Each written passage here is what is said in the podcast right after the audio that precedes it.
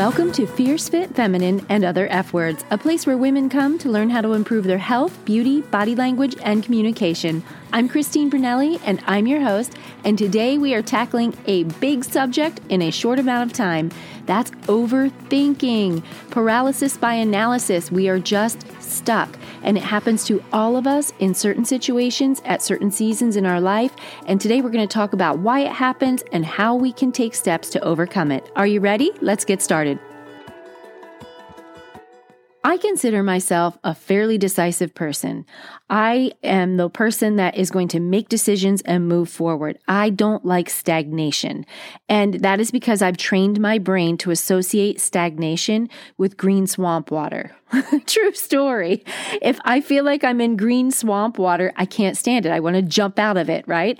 I've trained my brain to think that way. So stagnation, where I feel like I'm not moving, I think green swamp leeches, all the gross things. Ooh, well, of course you want to jump and you want to move forward.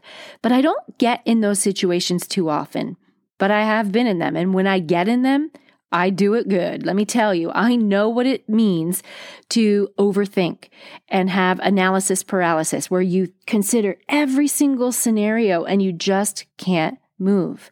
Can you relate to any of these?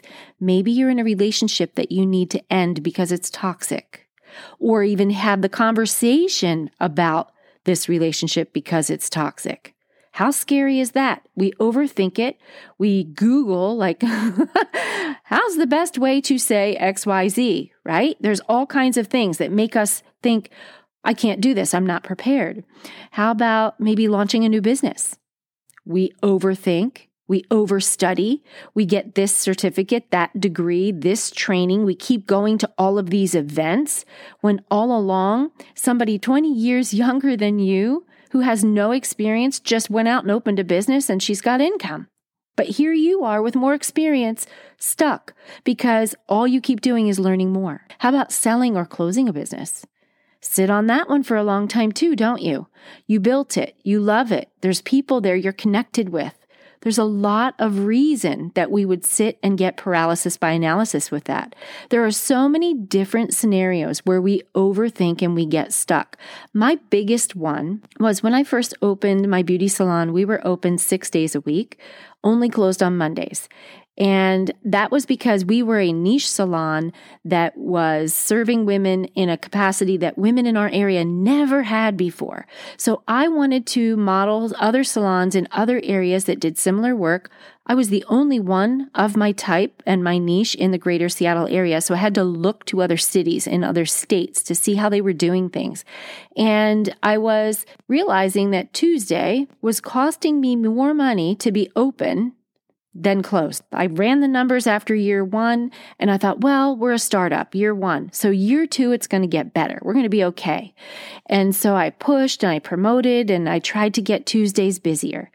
And year three comes around, the beginning of year three, and I'm getting a pit in my stomach because I could have more money in the door for me, for profit, for the business if I wasn't open on Tuesday. But I had employees that were going to lose hours. That decision is gut wrenching for a business owner. It is a black and white decision, but this is the thing.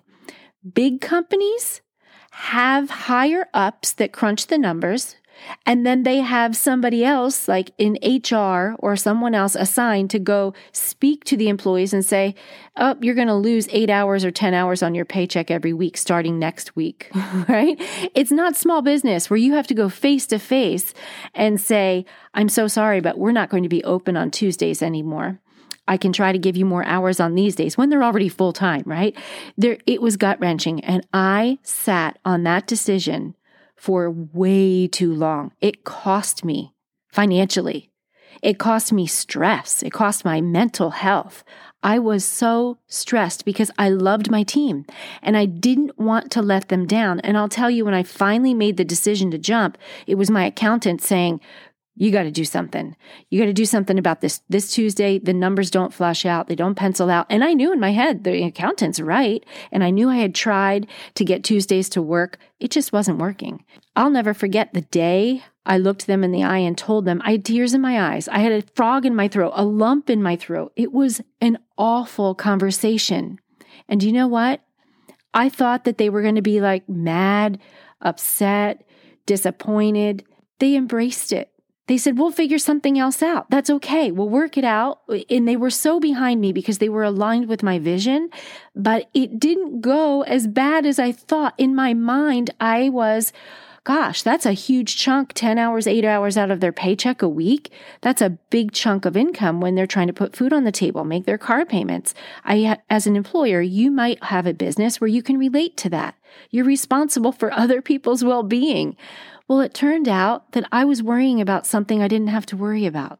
Those kinds of things are examples of what keep us stuck, where we overthink and we postpone and we just, okay, I'm just going to learn more like I did. What are some marketing things that I'm not doing that maybe I could be doing and I could keep Tuesdays open? What, and I just got stuck in this whole cycle of no, I'm not going to shut down. I'm going to hold on. And it ended up hurting me. I waited too long. I should have done it when my accountant said, Hey, we got to do something here with Tuesdays. And it felt so good when it was done. I realized, wow, I lived through that. So there have been a lot of studies and research. So much is done on this topic. And when I was preparing for this episode, I found a couple common threads that I thought you might find interesting. What are the reasons that keep us stuck? And I want you to identify what your situation is right now because I can almost guarantee you have one thing that you are overthinking. You have at least one that you're just overthinking. It you know how you know? It's always in the back of your mind. I need to have that conversation. I need to do this, and you're just not. I need to have the guts to do this, and you're just not. There are a few reasons I found that were common threads according to all the studies and the experts that have weighed in on this subject. One reason you might be stuck is because a previous decision of yours did not go so well. So now you don't trust yourself. If that's you, there are ways to overcome that. I'm going to keep going and we'll get back to it. Some people are more concerned about what people will think when you make the decision. That was me with the Tuesday thing. I was not only worried about their well-being, but I was I thought they would look at me as she's a failure. She can't keep this salon open for 6 days. By the way, opening it 5 days a week was the smartest thing. Keeping it at 5 instead of 6 was the smartest thing we could have ever done. Business went up after I did that.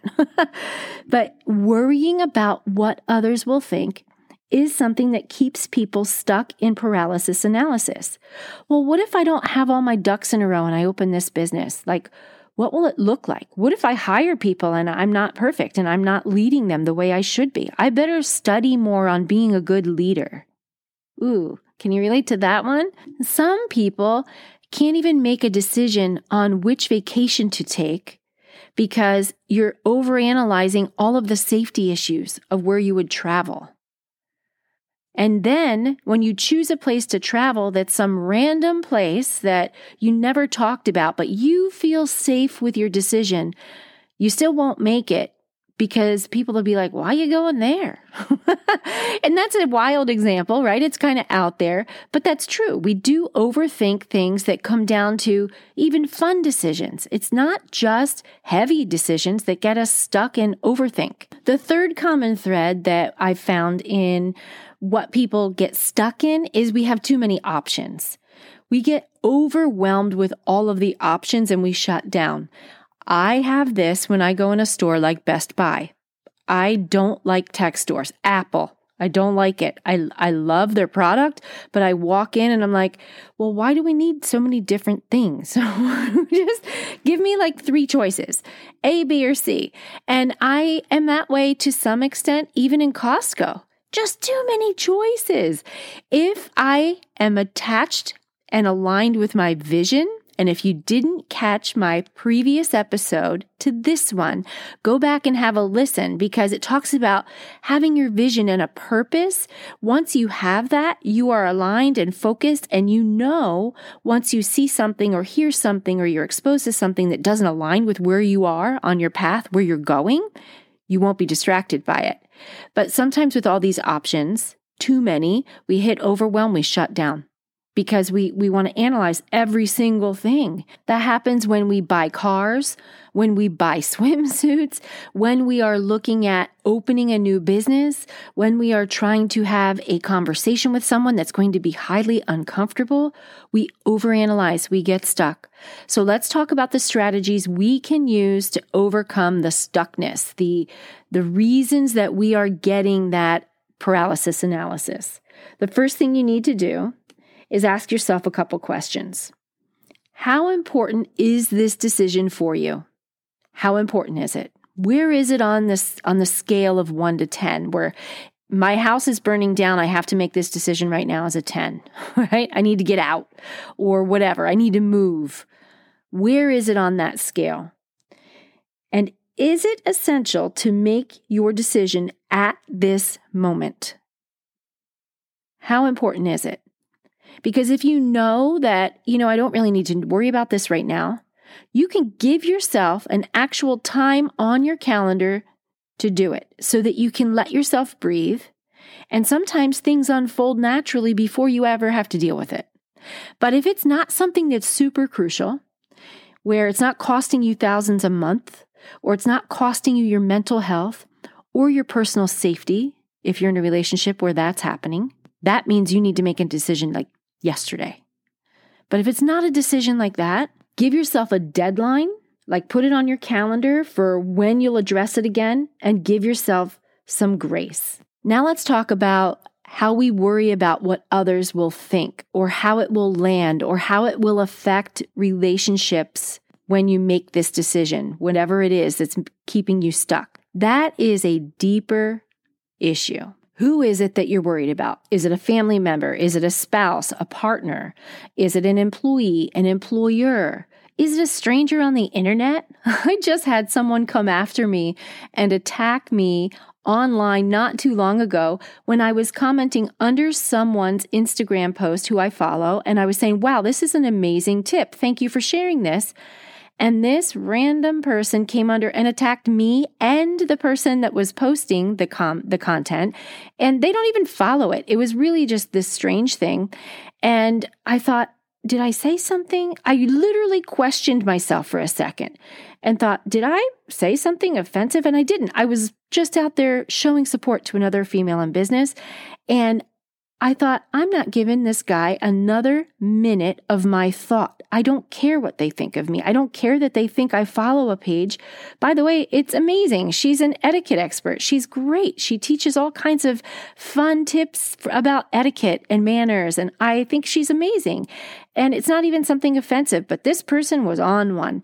And I found myself giving like five minutes of my life to this rude, mean person as if I cared what he thought about me. If you are someone that cares about people like that, like I can't go out on social media and do this because what will people think? Who cares? If they're not paying your bills, they're not putting food on your table, you don't know that person. It doesn't matter what they think. By the way, that same mindset applies when you're wearing a swimsuit, strolling down the beach, and you're worried about everybody looking at you. One, they're more worried about themselves than they are about you. They're not even paying attention to you. But two, who cares what they think? Live your life. Live your life. You want to launch your business and you think you're afraid you're going to make mistakes and you care what people think? You're doing more for your life moving the needle forward and and learning from what didn't work so that you could continue moving forward than they are sitting on the sidelines if they're judging you. Most people in today's world are inspired by courage. They're inspired by honesty. They're inspired by your vulnerability to say, oh my gosh, I did this and it was a big fail, but I learned from it. And then guess what? They're inspired by you sharing that, and you may even improved their life to help them move the needle in their life. Now let's talk about if we're worried about how it's going to affect someone close to us, someone in our family, a partner, a spouse, a parent.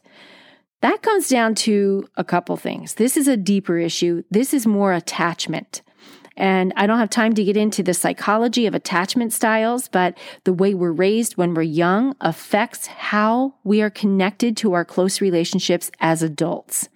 And if you are someone that has a fear of abandonment, that uh, that type of anxious attachment, it's going to be very difficult for you to face any conversation where you think that person's going to jet if you bring it up because your attachment style is called anxious attachment.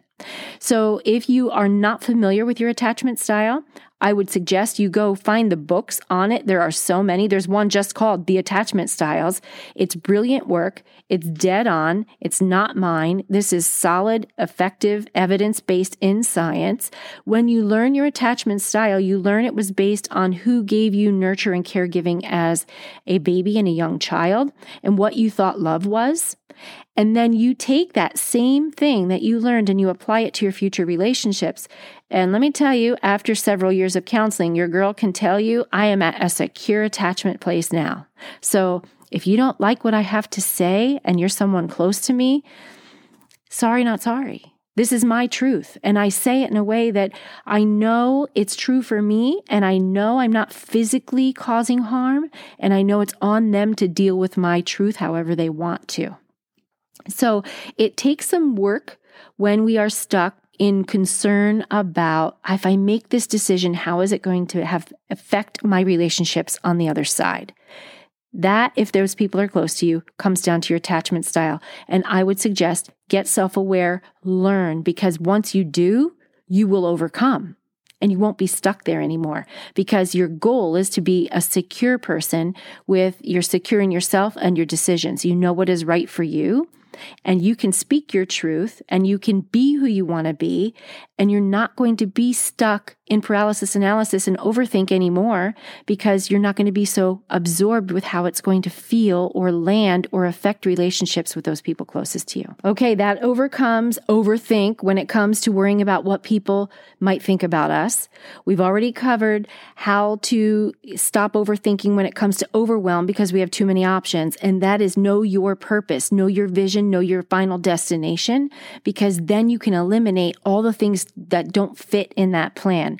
Now let's go back to the very first thing I brought up that creates overthinking and paralysis by analysis. And that is you don't trust yourself. You made a decision that showed that it didn't work. And now you don't trust yourself to make another decision again. This is a big one.